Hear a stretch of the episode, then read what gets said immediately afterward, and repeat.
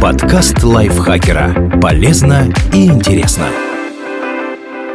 Всем привет! Вы слушаете подкаст лайфхакера. Короткие лекции о продуктивности, мотивации, отношениях, здоровье, обо всем, что делает вашу жизнь легче и проще. Меня зовут Михаил Вольных, и сегодня я расскажу вам о восьми правилах, которым должен был следовать настоящий рыцарь.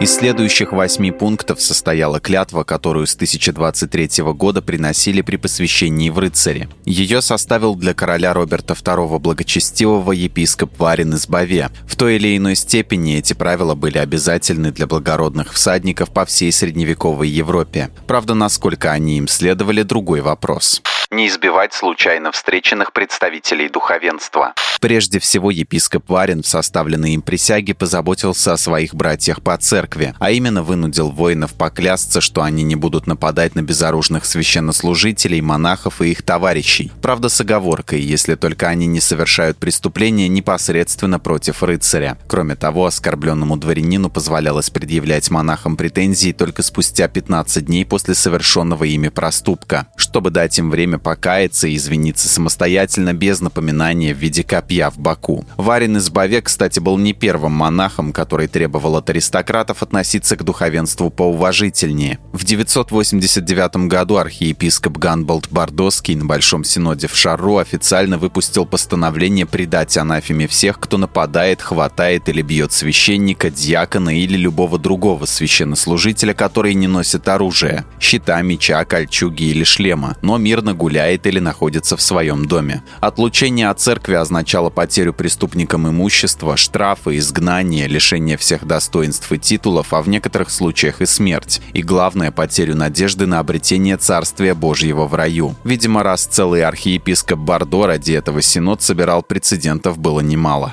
не похищать скот и не убивать сельскохозяйственных животных без нужды. Следующий пункт клятвы, утвержденный епископом Варином, запрет рыцарям уводить у крестьян быков, коров, свиней, овец, ягнят, коз, ослов, кобыл и жеребят. Да, он скрупулезно перечислил все эти виды скота. Что касается других животных, то их рыцарю можно было все-таки брать без спросу, но только соблюдая рамки приличия. Так епископ Варин запрещал аристократам конфисковывать мулов и лошадей, жеребцов, кобыл и жеребят, пасущихся в полях с 1 марта до дня поминовения усопших. Однако он милостиво разрешал воинам убивать чужих животных, если им нечего есть и надо прокормить себя и своих людей. Видимо, его преосвященство понимал, что голод способствует нарушению любых духовных запретов и решил не бороться с тем, что победить все равно был не в силах не нападать на случайных людей, не грабить, не пытать и не похищать их с целью выкупа.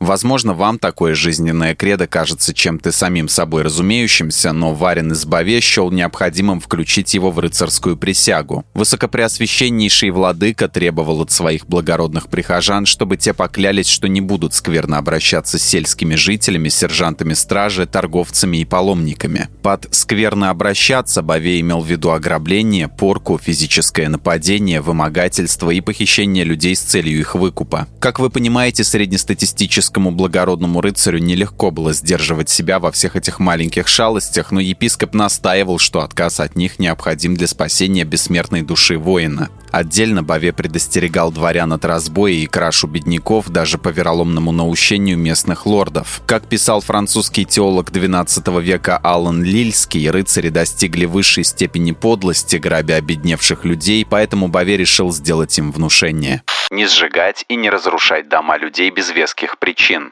Устраивать поджоги епископ рыцарям тоже строго-настрого запретил, так что никаких игр со спичками, дорогие воины. Тем не менее, и у этого правила было одно исключение. Баве делал оговорку, что огонь все-таки можно было применять в бою, если вражеский всадник или вор находится в доме. Но поджигать допускалось только то здание, где засел супостат, а не соседние. Возможно, вы скажете, что уничтожать целый дом, чтобы только достать оттуда одного вора, слишком расточительно. Но благородному дворянину не пристало думать о материальных тратах, когда на коню его репутация, а имущество чужое. Как писал американский историк-медиевист Ричард Каупер, хотя для христианина гнев являлся грехом, мщение являлось краеугольным камнем рыцарского духа, справедливой суровой расплатой за умоление драгоценной чести. В общем, если чувствуете, что честь требует от вас сжечь эту хибару, действуйте, но только в крайнем случае. Не помогать преступникам. Уже упомянутый богослов Алан Лильский однажды написал, что у рыцарей жестокий характер мародеров. Он утверждал, воины стали главарями банд грабителей, они стали ворами скота. Надо было что-то с этим делать, и епископ Варен включил в рыцарский обед следующий пункт – не укрывать преступников и не помогать им. Высокопреосвященнейший владыка рассудил так. Если злодей обратится к рыцарю за помощью или защитой, дворянин должен заставить его загладить свою вину или выплатить компенсацию пострадавшим от его злодеяний в течение 15 дней или отказать криминальному элементу в защите, но точно не укрывать его от правосудия и уж, боже упаси, не присоединяться к нему.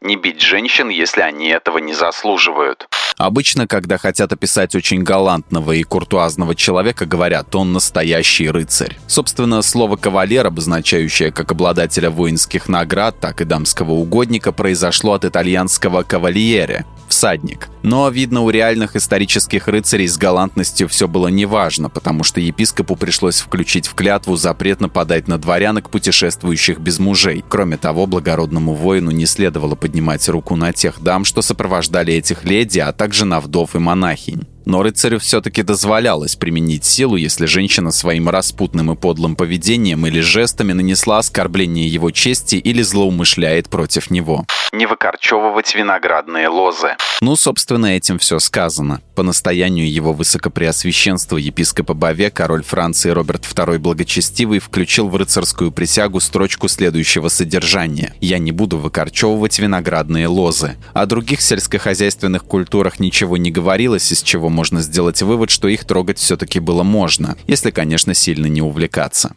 Не нападать на безоружных рыцарей с начала Великого Поста до Пасхи.